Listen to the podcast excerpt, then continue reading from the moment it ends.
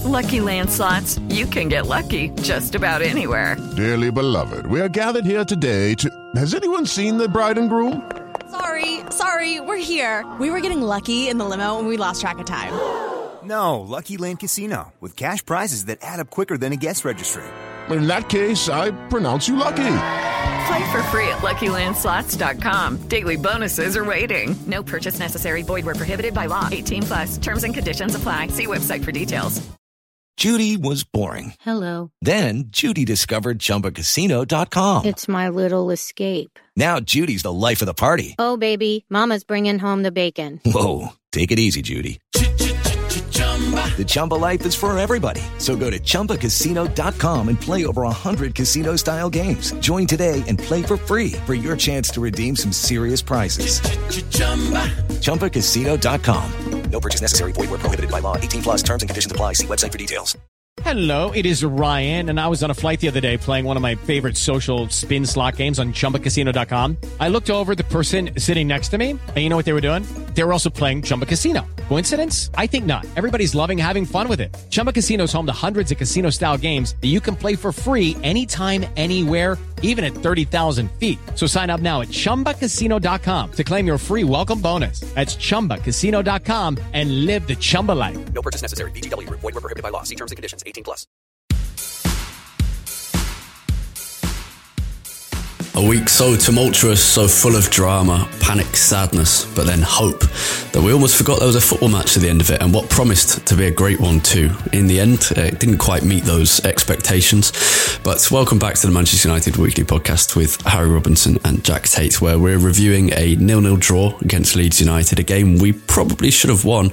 But we're also talking about the collapsed Super League, the future of football, and the more short-term future of Manchester United with the Europa League semi-final against AS Roma at Old Trafford on Thursday night. In the middle of the show, there's your regular youth loan and women's roundup as the under 23s and under 18s scored a combined nine goals this weekend, and four from the women's team as well.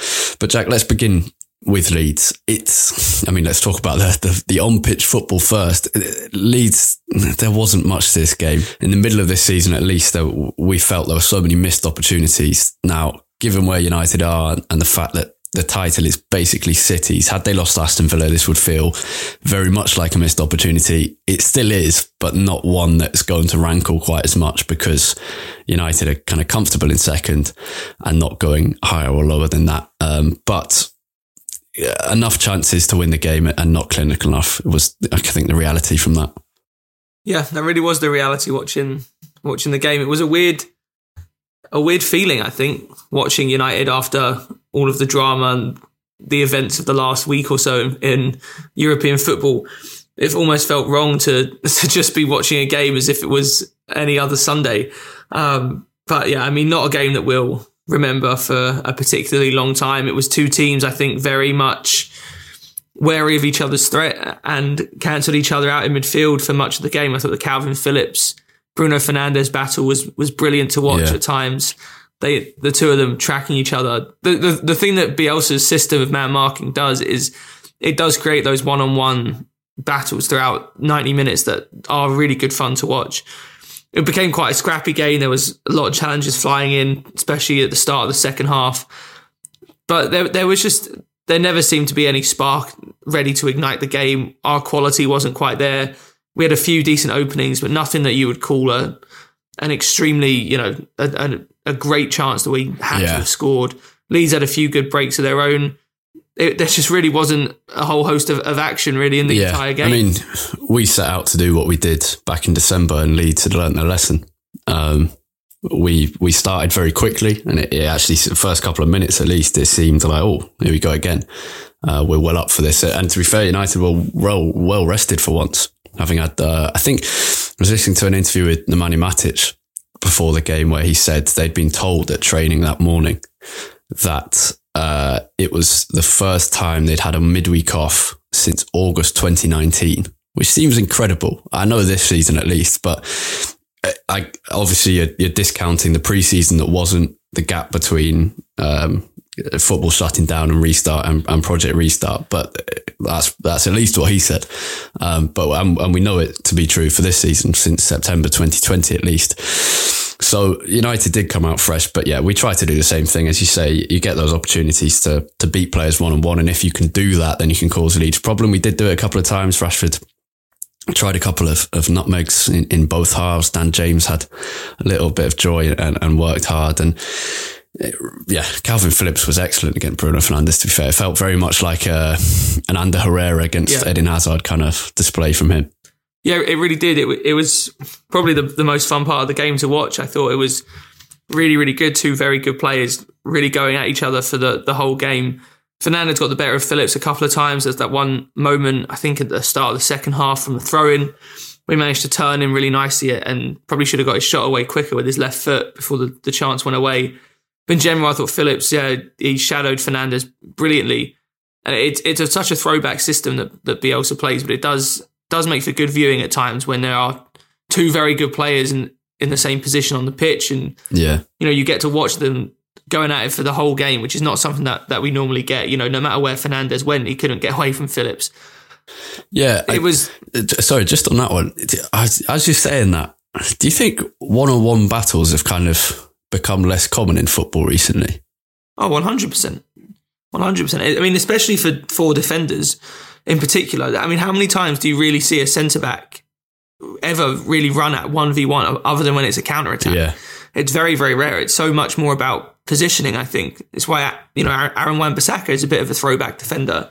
Now, He's making, you know, 10, 15 tackles a game maybe, but mo- most defenders aren't in that business at, at the moment. And it's just the way that the game has evolved. I think it's, it's so much more about what you do off the ball than what you do on the ball. The game has become much more complex and tactical rather than just relying on this is your man, follow him for the whole game. So yeah, I, I definitely think there are there are less one-on-one battles throughout the pitch, to be honest. And the thing is, as well, is that f- football has become so much more fluid, especially in attack. So you know, you you put this in a normal game, and Fernandes is maybe being marked out the game by Phillips for the first twenty-five minutes. He'll just give Rashford a shout and say, "Hey, let's switch for Yeah. five minutes." And Raf Fernandes will go out wide. He'll drop deep, and then Phillips won't follow him because he's supposed to stay in position. The difference with Bielsa's Leeds, obviously, is that they will just stick to you. So Phillips will follow Fernandes whether he's playing right back or left wing.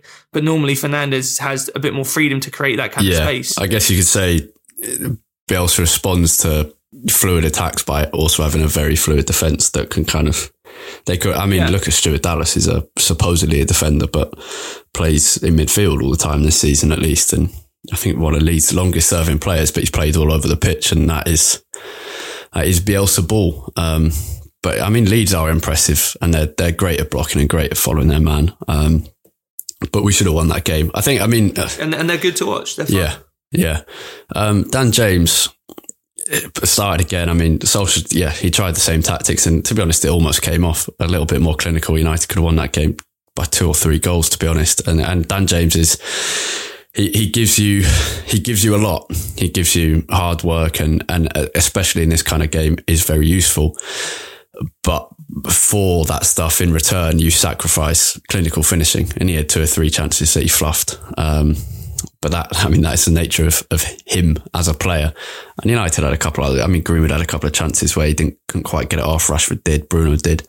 Um, so I think I think the chances were there. I'm, I think some people might say it was the same issues for United in terms of finding space and, and not being good enough at set pieces. I think there is something in that, but I also think just a bit better at finishing, and we would have won that game. Yeah, I mean, it's a game that we, on balance, probably should have won. I don't think we created enough to to say that we deserved to to win, no doubt. But we had a few moments here and there. I, I mean, Dan James, like you said, you know what you're going to get when when Dan James plays. There's going to be moments where it's a bit frustrating, where the end product isn't quite there. But actually, against a team like Leeds that does follow do follow their men wherever they go on the pitch, someone with Dan James's ability to just run and run at you for 90 minutes is actually a huge positive because I mean some of the runs he was making was dragging Alioski at left back all over the all over the pitch and it was creating space for us. I thought he did okay, you know, nothing that you wouldn't really expect. It, I'm struggling really to to find too much more to say about it. It, it was Yeah, a game that was often played in, in midfield. There there wasn't too much going on.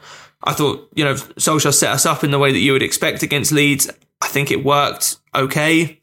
I think he made the right subs. You know, there, there's there's nothing really too The, the one thing I'd point out, controversial to, to come away from the game with. yeah, the one thing I'd point out is is set pieces. United had plenty of them. I think, especially in the first half, I think it really felt like we we're getting consistently getting free kicks and corners. In the second half, I think it was more free kicks. There was a lot of uh, uh, small fouls from Leeds to break up United's play, but set pieces, corners, and free kicks.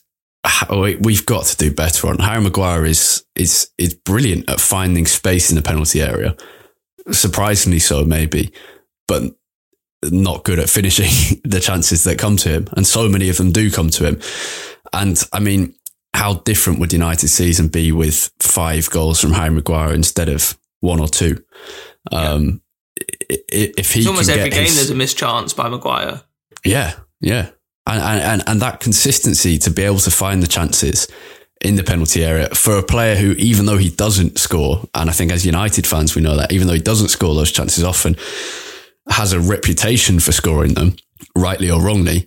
So for a player with that reputation to constantly find the chances is is surprising and impressive. He but he has to start scoring more of them, and United have to work more on scoring more set piece goals. But uh, the final word on, on Yeah, so, Maguire. some defenders just have a knack, don't they, of, of finding the ball in in the opposition box. yeah. Sergio Ramos is obviously the most Yeah. famous one, but I remember Gary Cahill was like this as well when he was at Chelsea. He used to pop up with goals. Felt like almost every few weeks he'd, he'd have another goal from a set piece. I think, it's, and it seems like Maguire sort of has that trait as well. It's just a case of actually putting some accuracy into the headers. I think uh, uh, set pieces at both ends of the, of the pitch is something that we definitely need work on over the summer. I mean, last week in the Burnley game, it it felt completely inevitable that we were going to concede to a uh, to a set piece at the start of the second half, and and we did eventually. Have, can go back so many occasions this season where we've conceded sloppy goals from set pieces. So at both ends of the of the pitch, I think that needs to be a priority for us over the summer. Yeah, I mean, if United could have the goal scoring from defence as Ferguson did with with Bruce and Pallister, um, I mean Bruce in particular. I mean, what was it? He got in one season, nineteen in one season, I think it was, um, as one of one of United's top goal scorers. Obviously, he, he scored penalties as well, but scored loads of headers, as did Pallister. Um, that that would be particularly helpful. Uh, final thing on Leeds, uh, Pogba, 200 appearances for United, made his debut at Elland Road in 2011, and 10 years later makes his 200th appearance for the club at Elland Road again. Um, just something to note. But uh, with that, relatively little to say about what promised to be an entertaining but also historic fixture when Leeds were promoted and in the end was kind of a drab affair with no fans in attendance, unfortunately. But Leeds will be staying up and, and United fans will be at Elland Road next season, hopefully. Uh, fingers crossed. But let's talk about the Super League. We we ranted at some length on Monday when the story had yet to develop in its full way. If you want to hear what we think about the idea, you can listen to that. But uh, we're not going to kind of do the rant again. Um, instead, let's talk about uh, the, the, the following. Ed Woodward promises to resign at the end of the year, which is strange. Um, resigning. I mean, I, I'd expect, I kind of expect him to go in the summer, even though he said it'll be the end of the year, um, because resigning mid-season seems illogical. Uh, and the Glazers acknowledge the existence of Manchester United fans. There was a protest outside Old Trafford on Saturday at 2 p.m. There'll be another one before Liverpool on May the 2nd at uh, 2 p.m. Um, and it, it's been heartening in a way, the, the response to the Super League and the swing from sadness to hope in the space of about 12 hours was, was incredible. It has just, I mean, that, that, that range of emotions over the last weeks has been pretty incredible, hasn't it? Yeah, I mean, when was it? Tuesday night that everything Mm-hmm. sort of fell apart. I mean, those few hours was uh, it was it was probably actually not really like anything I've ever experienced before.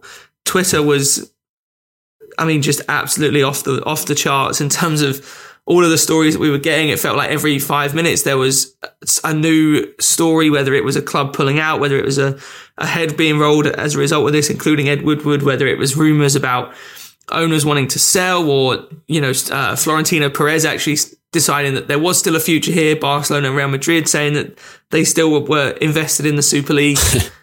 I mean, it was it's just all sorts happening. It, it was a, a seriously amazing turnaround. I think I, am still very, very shocked actually at how quickly it, it did fall apart. I know that the the scale of the reaction from everyone, rightly so, was pr- pretty much unprecedented in football to have everyone united to that degree. But I really thought just that the financial incentives involved would be enough to basically convince these owners that it was a it was do this the Super League at all costs. You know, and and it, it, almost exactly what you said, Harry, about you know when I mentioned brought up the prospect of uh, Old Trafford being, you know, a thousand fans full playing Real Madrid in the Super League, and your response was they'll just take it to the US or Asia. Yeah, there were even rumors that that was being considered in the run up to the Super League collapsing. You know, it felt like this was a, a, complete slap in the face to fans. We don't need you. We don't even need your stadiums. We can go take these games elsewhere, and we have fans yeah. that will willingly pay and you know give us the the return on our investment. Thankfully, that obviously didn't happen. I, I think it's obviously a testament to the power of fans and that football is still defined by the fans. But I think the bigger thing for me is that we can't kid ourselves now that this is the end of yeah. it. In, in any way, shape, or form. Yeah. You know, there these clubs still exist. These owners still are in this primarily for the financial gain. And so we can't let ourselves think that this is in any way, shape, or form over. You know, Florentino Perez has said that these contracts are binding, and even though the plans for now have been scuppered, that the teams are still held by those contracts and they will find a new way. Yeah, we'll see about that. You know, we have to we have to put things in place now to prevent this from being able to happen again without fan consent. Because if we don't, and we think that this is a, this is just all over, and a, a slap on the wrist, and maybe a few chief executives being fired is going to solve the problem, we're kidding ourselves. Yeah, I think I think what's been so hopeful is the the coming together of all football fans, but I think particularly the big six, who obviously have in different uh, mixtures, historic or competitive rivalries, have all come together to kind of join together. And I think now, I, I mean, there were suggestions of a, a, protest before the United Liverpool game, which is going to happen, but we'll be United fans. So suggestions when we were at the very kind of heart of the story. Sorry, there's a there's a helicopter flying overhead. If anyone can hear that, but there were suggestions that United and Liverpool fans could come together to to march together in protest day. I think that kind of uh, romantic idea is probably worn off, and and it, that kind of thing probably won't be possible. But the coming together of, of all those supporters was heartening and obviously did have a massive impact.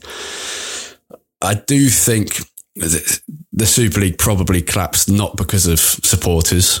I think we've we know that these owners hide away anyway, and kind of not just hide away, but just kind of put themselves away and ignore supporter criticism. They, that is basically their job.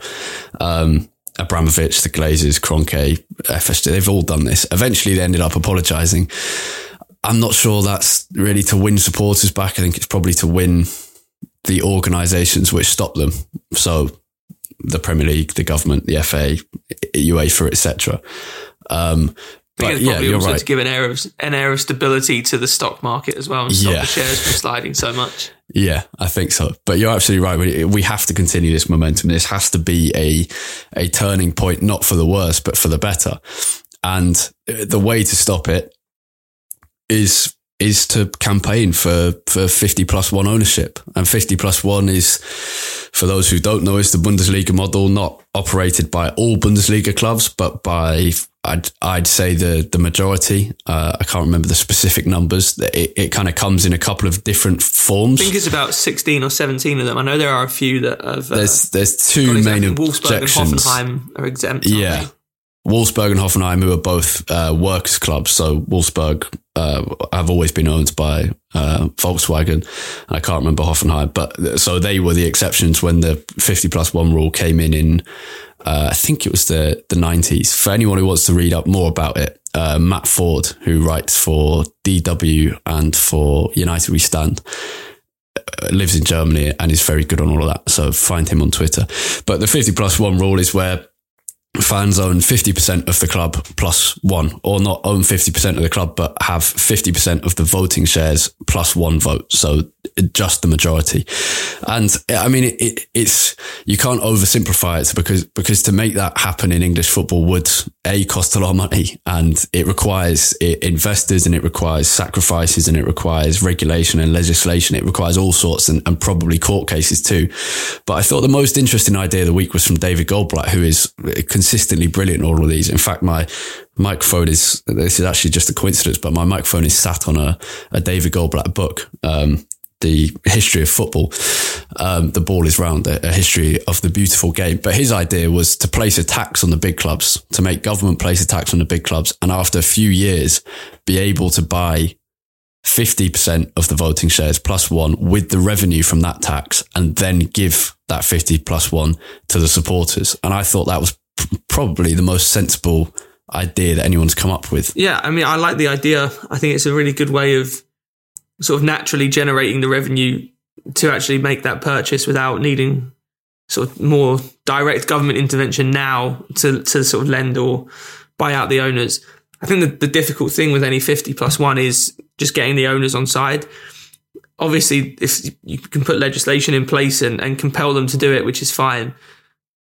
But I think there is there needs to be some acknowledgement that this is a bit of a it's a two way relationship. You know, the owners need the fans, and as much as I hate to say this, the fans do need the owners to some degree as well. You know, we need the injection of of cash into the club to you know make all the signings that we want to sign, and it need it needs a, a, a common sense solution. And I think that idea from from David Goldblatt makes a lot of sense as a way that you could still drum up the money from the tax to actually buy out the owners from the rest of the club rather than just telling them, well, now you have a 49% stake in the in the club. It's a it's a tricky situation, but I think now is absolutely the time when action needs to happen. Because I mean, when are we ever going to get this sort of situation again? This is really the perfect storm if you're looking to reorganize English football and reform the way that club ownership works, you're never going to get a better storm of emotions and of momentum in favor of actually giving fans more power, which is exactly what we all want. You know, I mean, a yeah. Man United run by Man United fans is something you dream up in a fantasy land.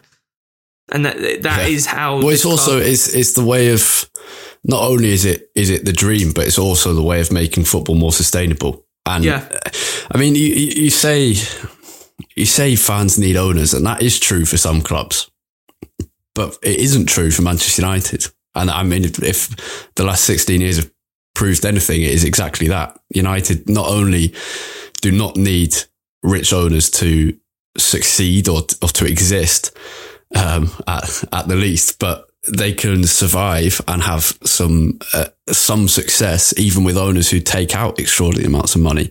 And so, while some clubs might need it, the truth is it, this it, it, it's so hard to push for. But not only do we need fan ownership, I, I think the truth is that European football needs to redistribute its wealth much more. And that's why the the Champions League, the UEFA Champions League reforms that have been pushed through are almost as bad as the Super League and it doesn't just need a reversion to the current Champions League, which is a pretty decent format, but it needs a much greater redistribution of wealth. There was a nice athletic article on um, saying what would be a one change in football. And I think I can't remember who suggested it in it. They asked all their, some of their writers, and, and one person came up with the idea of a European, just a European FA Cup, where every European top flight side is pitched against everyone else and it would it, it, it isn't a sensible or likely scenario, but it, it, its aim is to redistribute the wealth of football because you'd have United playing smaller European teams and TV money going to those smaller teams and gate receipts. And that's the truth that f- for football to become better for everyone, it needs the wealth in the game to be distributed uh, more evenly, even if that makes it less good for us as United fans. Yeah, I mean, I think you're right that the fans needing owners to some extent, probably, you're right, isn't necessarily applicable to United. But I also don't think we want to go down a road that makes that makes ownership that injects a lot of money impossible in football. I guess is my point. You know, as Yeah, as much as we don't like, and, and sort of I I wish that you know Man City didn't have um the all the money from Abu Dhabi coming in and that um, you know, all these clubs around around Europe, like PSG, have, have had these injections of money. Maybe we don't think it's the correct way of doing it. Having just gone through all of, all of this, and you know, fans shouting about how much we hate the fact that these clubs had an entitlement to be in this competition when they hadn't earned it.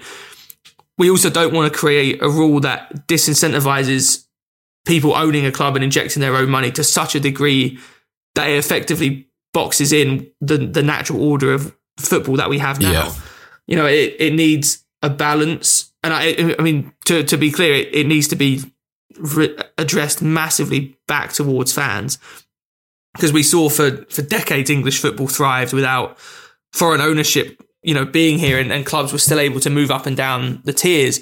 But I think in the way that football is now, you need to strike a balance where fans ultimately have the power in their hands with the 50 plus one rule, but to a point where owners can still come in with a vision for a club Yeah. and inject their own cash into that club. Well, yeah, the, the idea is not that fans have the final say on, on transfers or how the, or even how the club is run or who's appointed. Yeah, It's that having the 50 plus one makes owners accountable and accountable to the fans. And that means that in their planning and in their thinking, whether it's their first or their final thought, it doesn't really matter. But at some point in their decision making process, they have to think, how will this play out with the fans? Which, um, which to, be clear, they should Yeah, be doing anyway. that's exactly what you want. You know, you want fans around around the table in shareholder meetings and in you know when you're coming up with a vision for the club, you you need fans around that table. They have to be there because we are ultimately well while the the financial ramifications might be at the front of all of the the owners and CEOs' minds, ultimately it is the fans who are the biggest stakeholder here. Right. Uh, we're going to move on to the Youth Loan and Women's Roundup and then preview the game against uh, Roma in the Europa League semi final. Manchester United's under 23s beat Chelsea 4 2 this week, a double from Shola Shoretire and the other two goals from Amad Diallo and Mark Helm. Amad now has a goal or assist every 39 minutes in the Premier League, too. His goal was a, good free kick and two top goals from Shola Shoretire as well.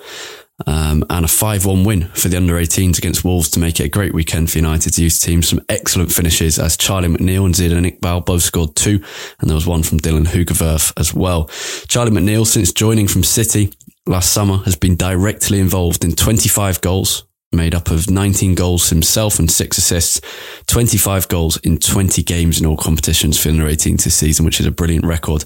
He will certainly be one being promoted to become a regular in the under 23s next season, and that might see Joe Hugill, the current under 23s striker, might see him go out on loan to make space for McNeill and allow them both to continue their development at the desired rate. Iqbal as well, three goals in 96 minutes since his return from injury. McNeill's first one was especially nice, a, a ball over the top, the goalkeeper just about to get it, and he just pokes it past him. Proper striker's goal that um, worth finding if you can on Twitter. James Nolan made his under 18 debut as well, coming on as a sub. In low news, James Garner played 90 minutes in a 1 1 draw against Stoke for Nottingham Forest. Ethan Laird played the full game for MK Dons in a 5 0 win against Swindon. Di'Shon Bernard played the full game for Salford City as they kept a third consecutive clean sheet against Mansfield. For the women's team, it was a great 4-1 win against Tottenham Hotspur. Casey Stoney's team had won in the FA Cup last week to build some confidence after a really disappointing month. That win against Burnley, where United scored six goals, was a, a good confidence booster. United still need a miracle, really, to finish in the top three ahead of Arsenal, but a good win this one. Ella Toone, Christen Press, and Jess Sigsworth got the goals in the first half, and then Toone again in the second half. And there were returns from injury for Alessia Russo and Leah Galton. Um, that's definitely positive. Two players United have missed massively. Russo didn't actually get on. Galton did, but Russo particularly, I think, um, will be uh, welcomed back with uh, extraordinarily wide open arms for United to bring some goals into a team that has struggled in the second half of the season. Okay, Rome on Thursday, which uh, is a is a big game and uh, reminds me of my first game at Old Trafford, which was Manchester United seven, uh, Roma one which I don't think will ever be beaten in games that I'll see by any team and an individual performance and well, a team performance actually, uh, pro- probably, uh, well, arguably United's greatest team performance of all time, just in the, the terms of dominance over the Italian champions. But Roma, uh, not in good form. Uh, four games without a win defeat to Cagliari. Uh, 3 2 was their most recent defeat to Cagliari and their, their relegation battling team. Same as Torino a couple of weeks ago, another relegation involved side. Um, but yeah, uh, two losses there. Roma drew to Atalanta. Both teams had a man sent off. They also had a man sent off against Torino. And before those games, there was a, the 1 1 draw with Ajax. That was enough for them to go through after winning 2 1 in the, in the first leg. But Roma only three wins in their last 10. So in bad form. They do welcome Chris Smalling back from injury um, to play against United for the first time since he left the club. And we were chatting about this before and seeing, trying to remember just how many times Smalling played for United 323 games.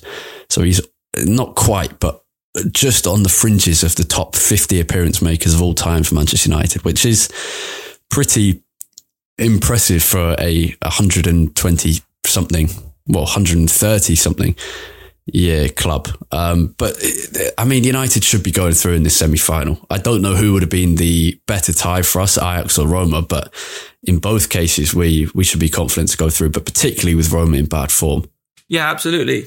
Their, their recent form has left a lot to be desired. I mean, I think you'd have to say that this is, on paper at least, which is, of course, very different to, to what could play out in reality it looks like our competition to lose from here. Yeah. Arsenal and, and Villarreal in the other semi final. I know Solskjaer has still not beaten Arteta yet if we were to play Arsenal in the final, but Roma will be, I think, a tricky tie. I reckon probably end up relatively similar to the Milan yeah. two legs where it's it's tense, it's close. I don't think there'll be too much in the way of goal mouth action.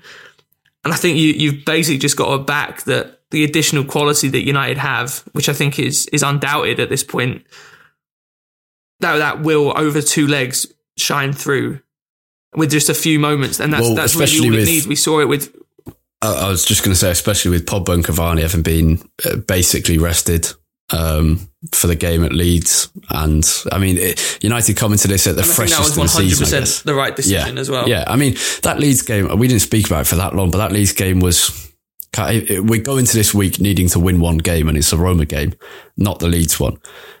So I, I was fine with that, yeah. And and Pogba and Cavani should do and, uh, well now. You know, maybe as you mentioned earlier, maybe if City had lost yeah. to Villa, maybe then there's you know that, that could have made it five points. But after beating Villa, there's absolutely no need to be wasting players who who maybe can't play two two 90 minutes a week.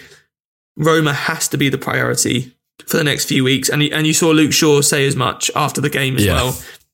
The Roma is is the priority for the next couple of weeks. We've obviously now got Roma, Liverpool, Roma coming up, which is not going to be easy. But I think even if you have to rest a couple of players against Liverpool, which feels very, very strange, I, and I doubt we will. But to be honest, if that means we could get through against Roma, it might be worth it. In the well, it's, it's, interesting, isn't it? Because I'm trying to think when was the last season that we really had, and I'm not going to say we had nothing to play for because we still could let second slip if we had a massive crash. But when was the last season that we kind of went this relaxed into the end of a season? Would it be Mourinho's second or, a, or in, in, the league? Yeah, yeah. God, I'm just yeah. Probably must have been the Mourinho season, finishing second. Because last season we were competing for top four, 2018 19, we were still kind of going for top four, but ended up finishing sixth yeah. as we, we messed it up at the end of the season. Um, but we, we were making up ground anyway. But that was when we lost to Huddersfield yeah. and, and, Cardiff, wasn't it? Um, I guess, I guess, yeah, Mourinho's last season, we were a couple of clear, a few clear Spurs in second, but I was still, still a little bit closer than we are now. And 2017, uh, probably probably 2016 17 is the last time we really didn't care about the league going into the final few weeks when Mourinho yeah. put all of his eggs in the Europa League basket and it, it, it did pay off. Um, but yeah, United have to win the Europa League now, having gone out the FA, gone out the two domestic cups, second basically being wrapped up if, if we don't collapse. Um, Uh, Michael Byat's one of our patrons sent in a question saying, in order to win in Rome, does the team just need to score some of the chances it created against Leeds or was there a dearth of chances? I'd say that the last few weeks, I mean, the last few weeks, the defence have been pretty solid. Um, I mean, I, I don't think it should be underestimated just how uh, we should appreciate how consistent yeah. and solid that back four is at the moment. There's still issues in it, particularly from set pieces and with some positioning and individual weaknesses. And it, it isn't the perfect back four. And I don't think it's a title winning back four. But Maguire has now played 71 consecutive Premier League games for United, equaling Gary Pallister's club record that he set from 1993 to 1995. And the back four as a whole, it's just, it just picks itself now. And so defensively, there are still problems. We're still conceding goals we shouldn't, but in terms of overall goals conceded, it's at a pretty good record and a pretty good rate. It's finishing yeah, clinically. Recently, it's been brilliant. Yeah, it's finishing our chances that has been the problem recently. So I'd say, is it that we're not finishing our chances or we're not creating enough? I'd say it's kind of 50 50 of both.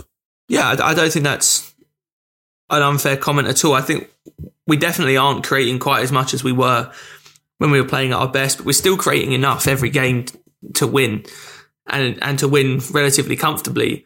I think Fernandes hasn't been quite his best, which I think we all kind of expected. He was never going to be able to keep up the form that he showed in his first year at the club forever. But I think I'm not too concerned about us creating chances. There was a period six to eight weeks ago where it felt like we, we weren't being creative at all. But I think we we are past that. It's just a case of of finding a way to get the ball in the back of the net. And as you said, the defense being so solid recently is a, a massive, massive boost. I was pleased as well. Maguire just got his 10th yellow card of the season and he managed to wait one week after the suspension uh, window. so he doesn't actually get the two match ban for it now. So he can go through. Would this be the second consecutive season for United where he's gone, played every minute of the Premier League? I think it would. Yeah. Yeah, it would.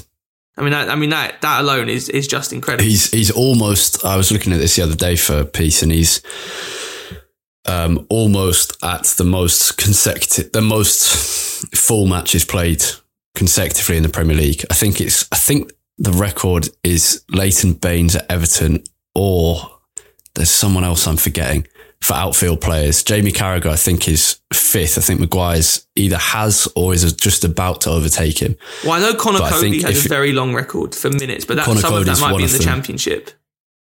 Yeah, some of it is, but he's also in the in the top few in the in the Premier League. I think Maguire, if he will break it, and I'll check this afterwards, but I think if he's going to break it, he will have the chance to do so in September of next season so he, he's he's pretty close. Um, so yeah, it, it, I mean, it would be a testament to his ability to stay fit, and that's such a underrated. I mean, it, it's kind of a rated ability, and yet it's still underrated. I mean, especially when we've gone through so many centre backs that have had injury issues, like Smalling and Jones, and then Eric Bailly. Yeah, Tuanzebe's been injured quite a bit this season. You know, just having someone that picks themselves every single week that alone is is a massive, massive yeah. boost. Uh, on on the subject of Eric Bailly, we'll talk about his new contract in the Patreon Q and A. But uh, we need to wrap up. Your prediction for Roma at home on Thursday night? I'll go for a very nervy two one win for United. Be a uh, be an okay way to take a, a result here today. I'm, I'm going to go with yeah. with three one United more confident. Um, thank you very much. You for listening. Say seven one for a second and repeat two thousand and seven. yeah, that would be a treat, but not what I can, not one I'll foresee. Um, thank you very much for listening, everyone. Uh, obviously, there's Liverpool on Sunday as well. Let us know if you're planning to go to uh, Sunday's uh, march ahead of the Liverpool game at Old Trafford to protest against all the things that need protesting against. Um, I'd be interested to hear from people who are going. Um, I'm, yeah, 3 1 from me, 2 1 from Jack. From more Thrust Out, the week reaction to the Roma game, you can find Jack on Twitter at. At UTD Tait, T A I T. And you can find me at Harry Robinson64 and the podcast itself at UTD Weekly Pod. That's P O D at the end there. And that's where you can also find out information about how to sign up to become a patron. But we will speak to you after the Liverpool game, by which time hopefully United are comfortable going into a second leg against Roma and have beaten the Scousers. But until then, goodbye. Have a great week.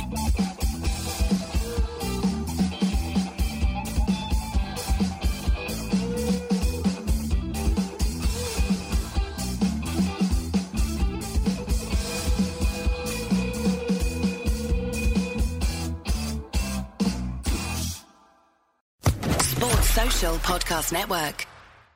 Hello, it is Ryan, and I was on a flight the other day playing one of my favorite social spin slot games on chumbacasino.com. I looked over the person sitting next to me, and you know what they were doing? They were also playing Chumba Casino. Coincidence? I think not. Everybody's loving having fun with it. Chumba Casino is home to hundreds of casino style games that you can play for free anytime, anywhere, even at 30,000 feet. So sign up now at chumbacasino.com to claim your free welcome bonus. That's chumbacasino.com and live the Chumba life. No purchase necessary. Group. Void prohibited by law. See terms and conditions. 18 plus.